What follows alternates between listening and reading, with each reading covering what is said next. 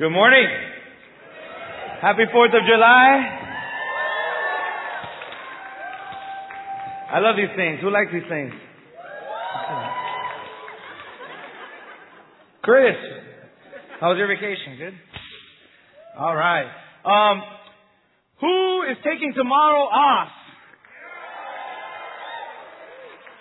Who took, um, who took, uh, Friday off? And is making this like a four day weekend? Not that loud. Those people aren't here today. Um, see, I used to love long weekends when I was growing up. I loved like missing a bunch of days of school. I loved holidays, and you guys are like, you used to? And I'm like, yeah, I used to. And I know what some of you are thinking. I know why, Mark. It's because you're stuck preaching on the holidays and the long weekends. No, that, that's not the reason why. It actually all started when my son Caleb was born. Yeah, you gotta blame it on somebody, right? And, um, and here's the thing. Caleb's a great kid, happy kid, you know, healthy kid. But every single holiday and every single long weekend, this kid gets sick. And not just like sick, I mean like ER sick. You know where I spent the last two New Years? Let me show you a picture. In the emergency room with him. And, and, and you're, Mark, how could you complain? Here's the thing, it's nothing big. It's like little diarrhea, you know, or like he vomits or he has like a rash or something. That's what happened last 4th of July. He got a rash, the kid. And, and you're thinking like, so Mark, why'd you take him to the ER? Here's the thing. Pediatricians on holidays and long weekends, they're hanging out in their yachts or they're hanging out in their condo in South Beach with their 21 year old girlfriend. At least that's what my pediatrician does. Uh, and, uh, and the reason why I'm telling you this story is this. It's my wife is a nurse. Not only is she a nurse, she's a pediatric nurse. Not only is she a pediatric nurse, but she was like the manager of pediatrics at a local hospital for a bunch of years. So she's friends with our doctor. I've been there when the doctor said, Why did you take the kid to the ER? You should have just called me. You have my cell phone. She has permission to call him, yet she refuses to call him up. She tells me, Mark, I just don't want to be that person. You know, I don't want to be that person that, you know, and we all do this. They call us on our cell phone. We see the caller right there and we're like, ugh, it's him again. It's her again. I just don't want to be that person. And here's the thing. We all do things like that. We need something. And one of our friends has it, but we decide to either go without it or to go and get our own. Or maybe for you, it's, it's, um, you need something and you know somebody that has it and like if it was somebody else you'd probably ask. But like every time you ask this person for anything you have to listen to this like super long speech as to like you know and and I'm I'm speaking out of experience. Um my grandfather is he's not here today is he? No right? No. If he was I would change the story. He's a great no he is a great person. But here's the thing. He has every single tool that Sears ever made Right? Every, even if he doesn't need it, he has it. If you walk into his garage, it's like a, it's like tool time, you know? And he has all these things. And when I was growing up, I was broke. And, um, I did, try to do all the mechanical work to my car, change the oil, change the spark plugs, like do all this crazy stuff I probably shouldn't have been doing. But I didn't have any tools. Because if I could afford tools, I could afford a mechanic to change my oil. And so I would go to my grandfather's house, but I would make sure he wasn't there. I would call my grandma, how you doing? Oh, I'm good. How's, uh, how's the abuelo doing? Oh, he's good. He's, you know, running some errands. I'm like, perfect. I'll be there in two minutes. And so I would get there and I would start working, I would start working on, um, the, my car. And, and here's the thing, cause I would ask him like, hey, can I borrow this? And then I would have to listen, like, you know, make sure you don't break it. If you break it, you gotta buy me a new one. Put everything back the way it was. And, um, you know, why don't you just get your own tools? He's like, look, you see this tool? I engraved my name. He engraves his name into all of his tools. Okay? And I'm like, dude, it's just a screwdriver. Alright? And, and, and here's the thing, at one point or another in our life, this has happened to us. We've needed something and we've gone without it because we're scared to ask or we don't know how to ask for it. Maybe this is your story. Something breaks in your house. You get like this huge flood or something gets clogged and, and you gotta go to Home Depot and spend all this money getting all these tools to fix your problem in your house. And then one of your buddies is like, hey man, so how are things going? He's like, oh man, don't even ask. Things are horrible. You know, uh, my house got messed up. I had all this flood and I had to go buy all these tools. And he's like, man, I have a garage full of tools. Why didn't you ask me for it? Or ladies, maybe one day you got dressed really nice to go to work and you did your hair and you're wearing the new blouse you got on Saturday. And on your way to work, your car breaks down and you get a flat tire. And then you gotta call AAA or a tow truck and you spend all this money and you get to work late and now you're all dirty and sweaty and you get to work and your friends are like, why didn't you call me? Boa! You know? Why didn't you call me? And, and, um, and you're like, ah, oh, you know, whatever. We would have gone and helped you. And you know what? We do things like this all of the time. And God has an answer to all of our needs. And many times in our lives, we're going without things or we're living life and we're sad and we're depressed and we don't understand why things are happening. And the problem is that we don't understand how capable and how amazing our God is. And that's exactly what we're going to be talking about this morning. We're in this series called Rethink, where we're taking an in-depth look at the book of Ephesians. And today, we're going to take a look at a letter that Paul's writing. And he's writing to the people of Ephesus. And he's telling them, I pray for you guys all of the time. And I pray this specific prayer. And not only did Paul pray that prayer for the church of Ephesus, that prayer is a prayer that he prayed for you and for me. Yeah, it was 2000, about 2,000 years ago, but that prayer is a prayer for every Christian that's ever lived and every Christian that's living and every Christian that will ever live. And if you pull out your outline and begin reading with me, Ephesians chapter 1, verse 15 goes like this, Therefore, I. Also, after I heard of your faith in the Lord Jesus and your love for all the saints, do not cease to give thanks for you, making mention of you in my prayers, that the God of our Lord Jesus Christ, the Father of glory, may give you the spirit of wisdom and revelation in the knowledge of Him, the eyes of your understanding being enlightened, that you may know what is the hope of His calling what are the riches of the glory of his inheritance in the saints? And what is the exceeding greatness of his power towards us who believe according to the working of his mighty power, which he worked in Christ when he was raised from the dead and seated him at his right hand in heavenly places, far above all principality and power and might and dominion and every name that is named, not only in this age, but also in that which is to come. Here the apostle Paul is praying and asking God to help these Christians, to help all of the Christians realize how amazing and how great our God is. And I love the way this modern translation reads this part of this passage. It says, I pray that you will have greater understanding in your heart so you will know the hope which has called us and that you will know how rich and glorious are the blessings God has promised his holy people. Verse 19, underline this part. And you will know that God's power is very great for us who believe. That power is the same great strength God used to raise Christ from the dead and put him at his right side in heavenly places. Hey, why is, why is Paul praying this prayer? Why is Paul asking God to give the people of Ephesus understanding? Why is God asking them to open their eyes? Are they walking around with blindfolds? And here's the thing. The city of Ephesus was a very pagan city. They worshipped a lot of crazy things. It was a port city, a lot like Miami, so there was a lot of traffic, a lot of people coming in and out, people staying, bringing their doctrines, bringing their gods, bringing all of their beliefs into this, this city. It's actually a beautiful city. I, I visited the ruins of Ephesus about three years ago, and it is an amazing city to this day. Marble roads beautiful temples and this amazing library. I mean, it's a humongous structure. This city was so pagan that their main religion, the main thing that they worshipped was the goddess, the great Diana. And who's, who's that? Diana.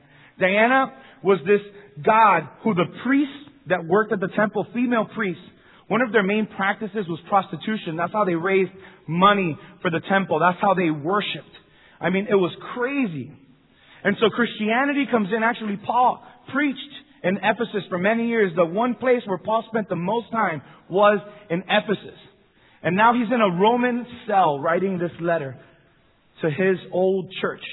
And he's saying, I'm praying that God would take the blindfolds off of you. And why did they have blindfolds? It's because all these false doctrines were becoming intertwined with the truth. We're becoming intertwined with God's Word. And see, I, I read that and, and I study this, and I'm like, man, that's what's going on now. In our culture, in our day and age, the world coming in to the church. Practices of man being now becoming somewhat doctrine. And I look at this and I'm like, this prayer is for us. This prayer is for you and for me today. And Paul's looking at this and he's like, man, you guys gotta wake up. I love the way John says it in 1 John 2. It says, I've written to warn you about those who are trying to deceive you. But they're no match for what is embedded deeply within you. Christ's anointing, no less. You don't need any of their so-called teachings. Christ's anointing teaches you the truth on everything you need to know about yourself and Him. Uncontaminated by a single lie. Live deeply in what you were taught.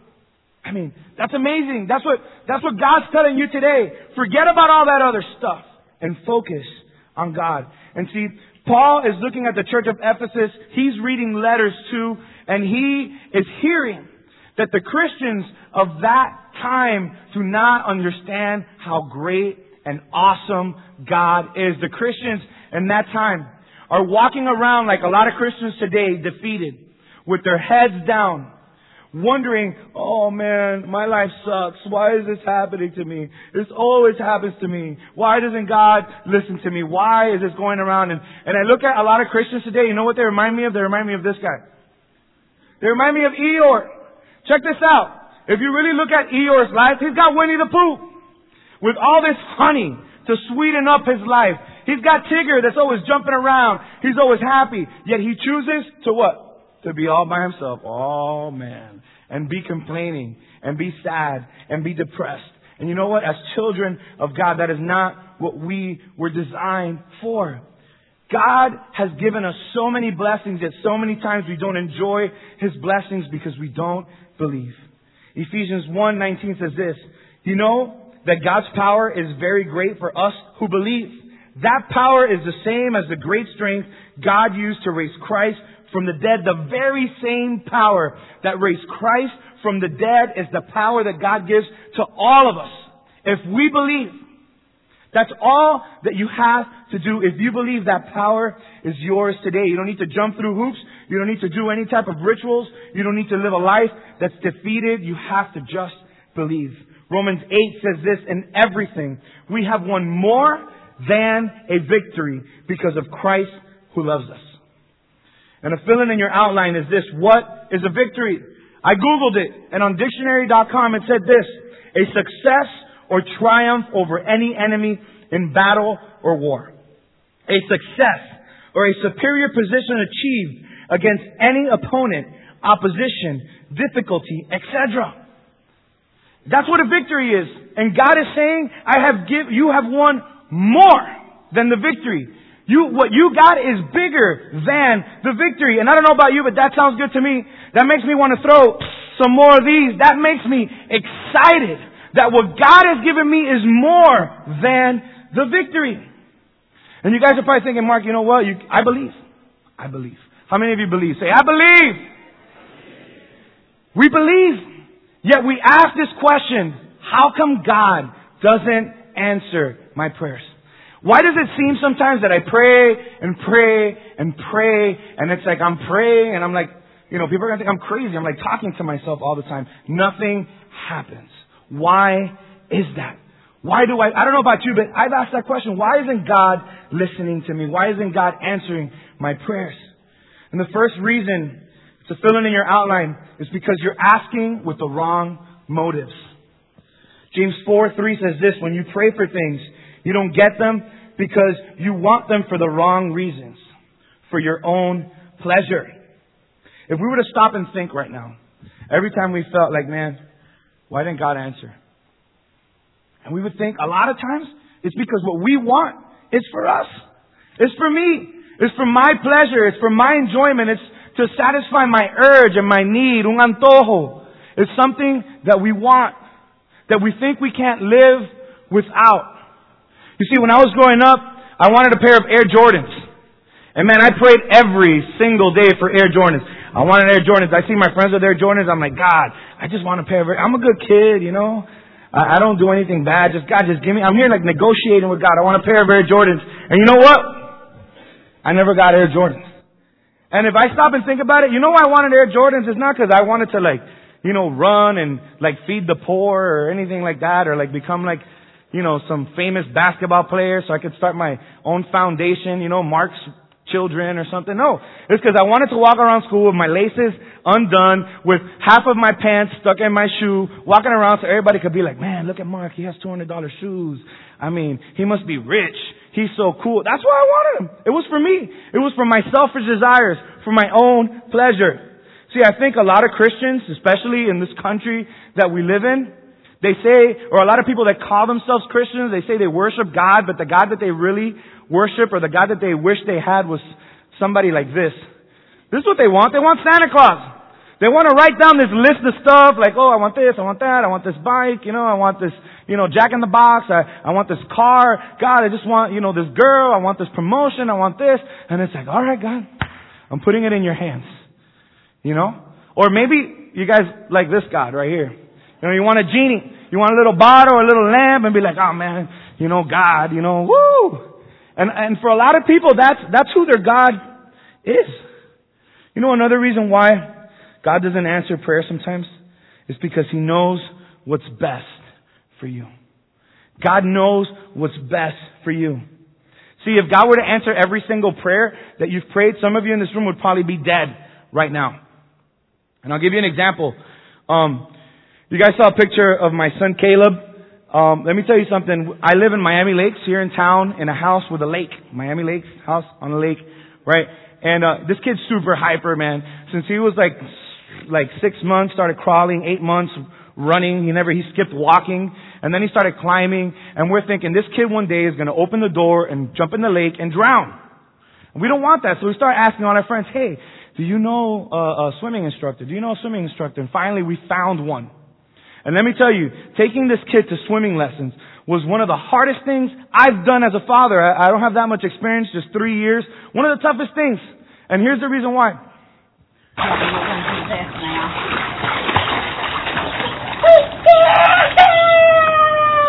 pull, pull, no pull.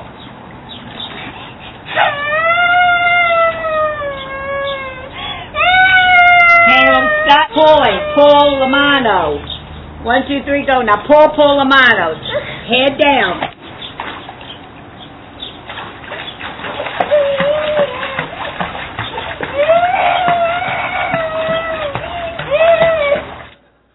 Let me tell you something. It was so hard. Not only did he cry, but he would go like, Papi, please! And you know, this wasn't just like a 30 second clip. This was one hour for five days straight. One hour for two weeks. Two years in a row. Five days, two weeks, for an hour. And one of those, one of those days, I brought my mom with me because my wife was working. And so I'm like, Mom, I need some support. And she's like, all right. She comes with me and, and he cried like that for an hour. We actually had to leave the pool area. And then when we got in the car, my mom's here today. Sorry, mom. And uh, she looks at me and she goes, "We never did that with you." and I'm like, "You're yeah, I guess. She's like, and look at you, you're here, right? And I'm like, yeah. And then she's like, that's child abuse. and, uh, and I, I really didn't have an answer for her. You know, because it was hard for me, man. It broke my heart. You don't know how many times I just wanted to just grab him, take him out of the pool, and say, listen, there's gotta be another way. He'll learn when he's 10 or something. But I have another story for you.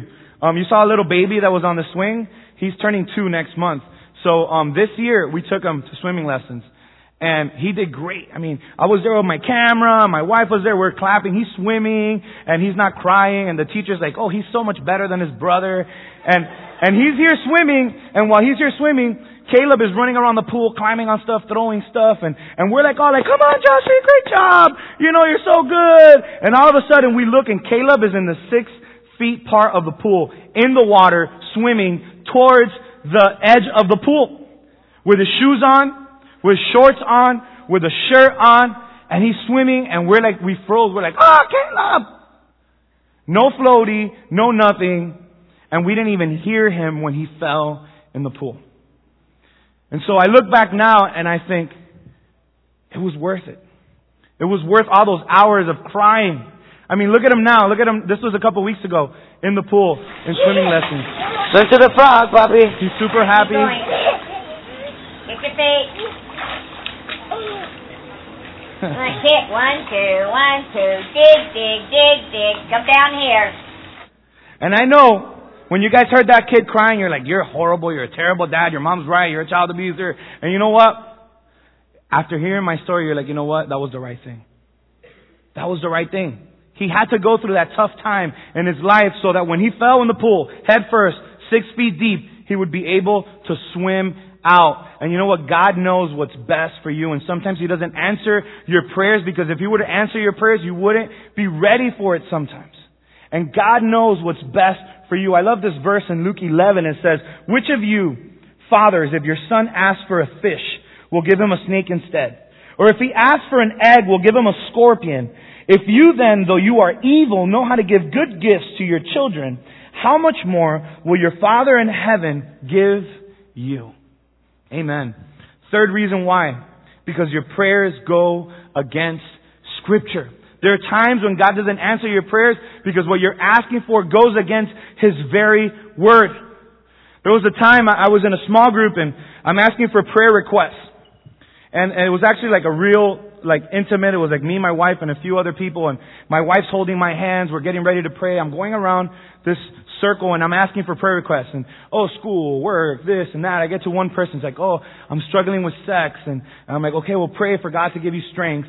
And then the same person's like, look, I'm, I'm dating this guy and he's not a Christian. And, and we're, we're struggling, you know, because I'm trying not to do it and he wants it and all this stuff. And can you just pray for God to show me his will? And I looked at her and I said no. And at that moment I got like the clinch of death from my wife. She's like squeezing my hand and, and I said no. And then all these younger, uh, all these other girls are looking at me like, he's crazy. He's not really a pastor.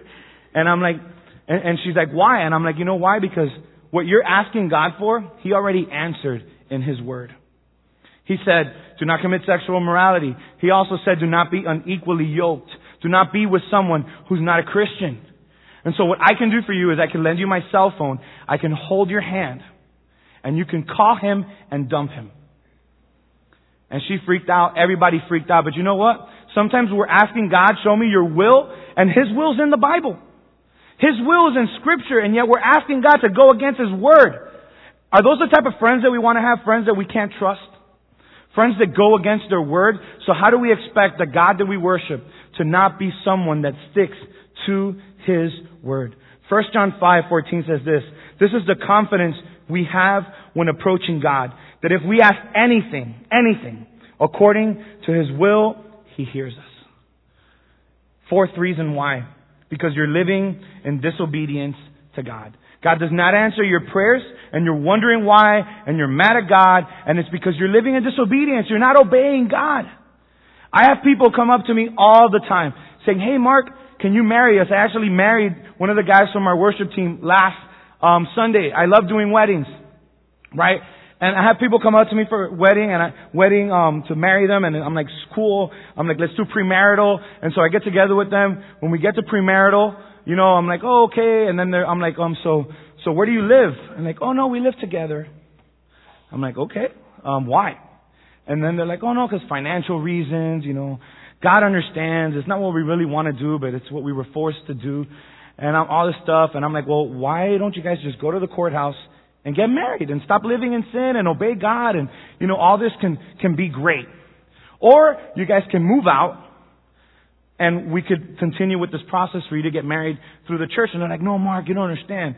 We want God's blessing on our marriage. We want you to marry us, and we know that if you marry us, we'll have God's blessing. And I'm like, listen, do you think that if I show up to your wedding and I go in the name of the Father, the Son, and the Holy Spirit and sprinkle some stuff on you, that God's going to bless you? Absolutely not. You know what God blesses? God blesses obedience. God's going to bless you because throughout your courtship and the time that you were dating, you took steps that honored God. I'm not a genie. I'm not a magician. I'm not going to show up to your wedding dressed in a suit that I wear only like three or four times a year and be like, okay, you may not kiss the bride. I throw one up for you and now it's done. No, absolutely not. God blesses obedience. And yeah, there's hope for them. They can choose from that moment on to obey God, to move out, to ask for forgiveness. God will forgive you. We go through with the wedding and I believe that God will bless the decision that they made. I had somebody ask me for prayer not too long ago. Hey, my marriage is falling apart. I'm like, dude, God loves marriages. I'm going to pray that God helps you in your marriage. I'm like, but you need to start going to church. You need to start doing what God says that you need to do. And God will begin to bless you. We can't expect God to bless us if we choose to live a life that's in disobedience. John 9 says this, we know that God doesn't listen to sinners but he is ready to hear those who worship him and do his will. God is ready. God is dying to hear you and answer your prayers. But you gotta worship him and you gotta do his will. And you're probably asking, so Mark, how do I pray? What do I gotta do? What do I gotta do for God to hear me? How do I pray? The disciples asked Jesus that very question in Luke 11.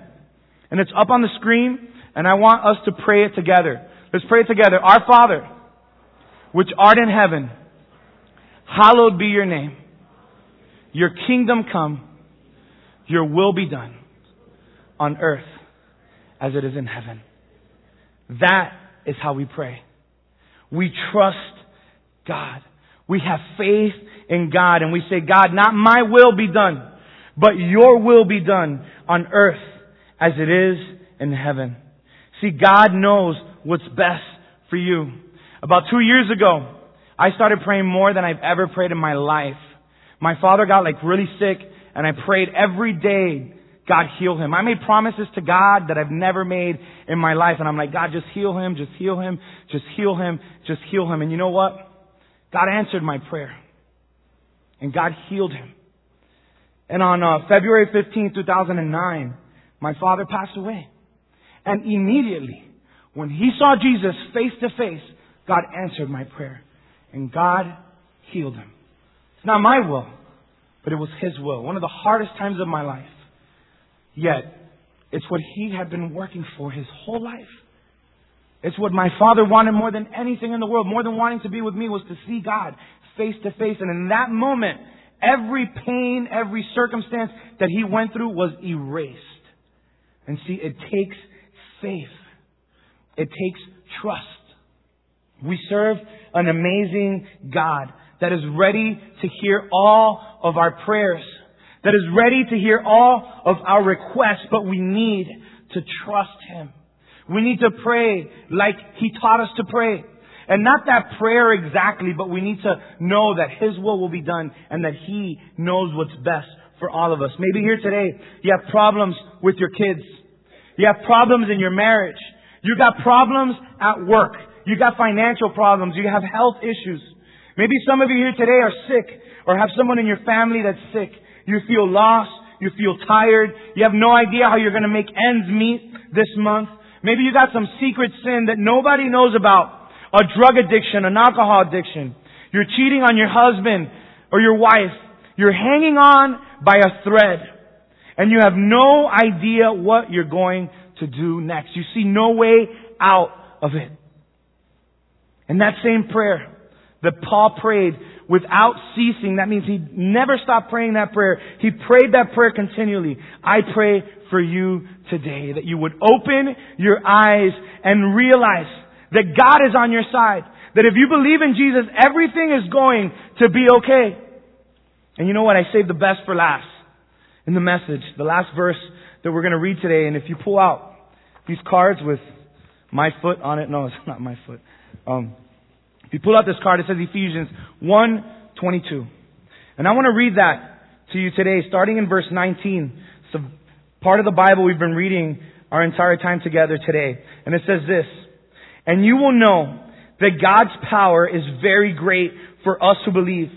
That power is the same the great strength God used to raise Christ from the dead and put him at his right side in the heavenly world. God put Christ far above all principality and power and might and dominion and every name that is named, not only in this age, but also in that which is to come. And he put, and this is verse 22, and he put all things under his feet and gave him to be the head over all things for the church, for you, which is his body. The church is filled with Christ, and Christ fills everything in every way. You know what that means? Ephesians 1:22 that everything is subjected to Jesus. That nothing is greater than Christ. I love the part that says that every name that is named, not just right now, but in the age that is to come, is subject to Jesus, is beneath Jesus. And that power which raised him from the dead is yours today. If you believe, whatever circumstance you're in can't stand a chance against Christ. Whatever thing you're going through has no, can't, can't take it. I mean, Christ is so much bigger and amazing and great when it comes to what you're going through. See, when I say what you're going through, a lot of you are already thinking about it. You know what it is. It has a name. And that's why I put all these lines on the back of this card. Because I want you to take some time and write those names down. It's a situation.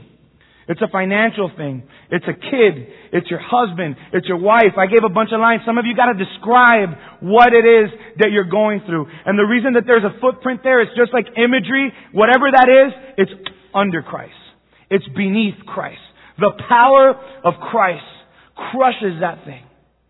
It can't stand a chance against Jesus. I'm going to ask George to come out here. We're going to sing a song that's called How Great is Our God. And we're going to do what John 9:31 says. But he is ready to hear those who worship him. And we're going to worship God. We're going to take some time and write down these things, whatever it is that all of us in this room should, should be like pen at hand with this paper here and saying, you know what? Some of you just got to write me. It's you. It's your pride. It's your anger. Whatever it is, just write it down and say, Jesus, I surrender that to you today. I offer that up to you today. I put that under your feet today.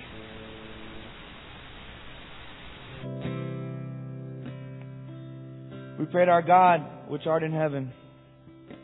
And um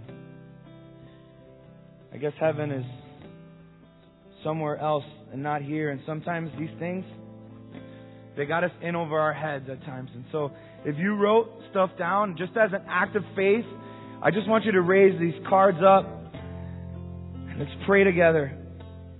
Dear God, I come before you right now and I thank you for your name. Thank you for the name of Jesus. Name above all names. Name above any problem. Name above any situation. Name above any person, any power, any principality, the name of Jesus. And we come before you in the name of Jesus and we give these things to you, God. We believe in you, God. We believe that the power that raised Christ from the dead is the power that we have as your children to live in victory even when we don't understand the situation that we're in. We believe. We have faith. And we know that you have our best interests at hand. And so, God, here's our list. Here are the things that we're putting under the feet of Jesus. Because every name that has ever been given here on earth can't stand a chance against the name of our Savior Jesus. God, help us remember this moment. God, that maybe we would look back at this list weeks from now, years from now, and say, man, that list is under Jesus. Those things have been destroyed. I am a new person. On Independence Day, I was independent from sin, from this situation. I gave Christ complete authority over my life and the things that are happening in my life. Thank you, Jesus. Say that with me. Say, Thank you, Jesus. Thank you, Jesus. Amen.